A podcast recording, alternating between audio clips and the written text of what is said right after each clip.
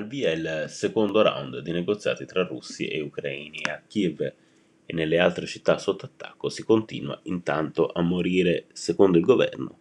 La guerra ha causato almeno 2000 morti tra i civili, ai quali si aggiungono alcune centinaia di soldati uccisi e una decina tra medici e soccorritori, riporta il Corriere della Sera. Più passano i giorni, più sangue viene versato e più la Russia appare isolata sulla scena internazionale, eloquente quanto accaduto alle Nazioni Unite, dove una risoluzione di condanna dell'aggressione ha visto solo cinque paesi contrari con Mosca. Si sono schierate appena Bielorussia, Corea del Nord, Siria ed Eritrea. Tra i 35 astenuti invece anche presunti alleati di Putin, come li chiama Repubblica, come Cuba e Cina che è scontenta del caos provocato. Sul versante opposto Zelensky continua a rivolgere appelli alla mobilitazione, uno è stato dedicato a Israele e al mondo ebraico. Il presidente ucraino ha usato a questo scopo anche il proprio profilo Facebook affinché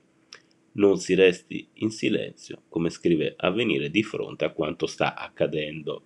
In parte atteso l'annuncio di Roman Abramovic, il tycoon con cittadinanza israeliana e russa ha espresso l'intenzione di vendere il Chelsea e destinare i proventi alle vittime della guerra. Slancio umanitario o mossa di pubbliche relazioni? si chiede il Corriere.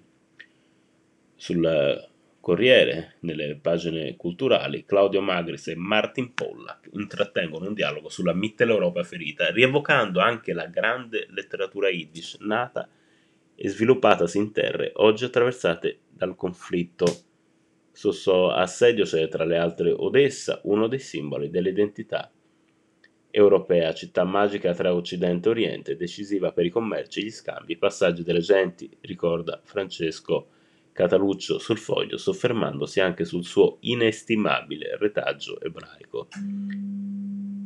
La battaglia di libertà e democrazia degli ucraini è la nostra, lo sentiamo nel profondo, scrive Linda Laura Sabadini direttrice centrale dell'Istat, su Repubblica.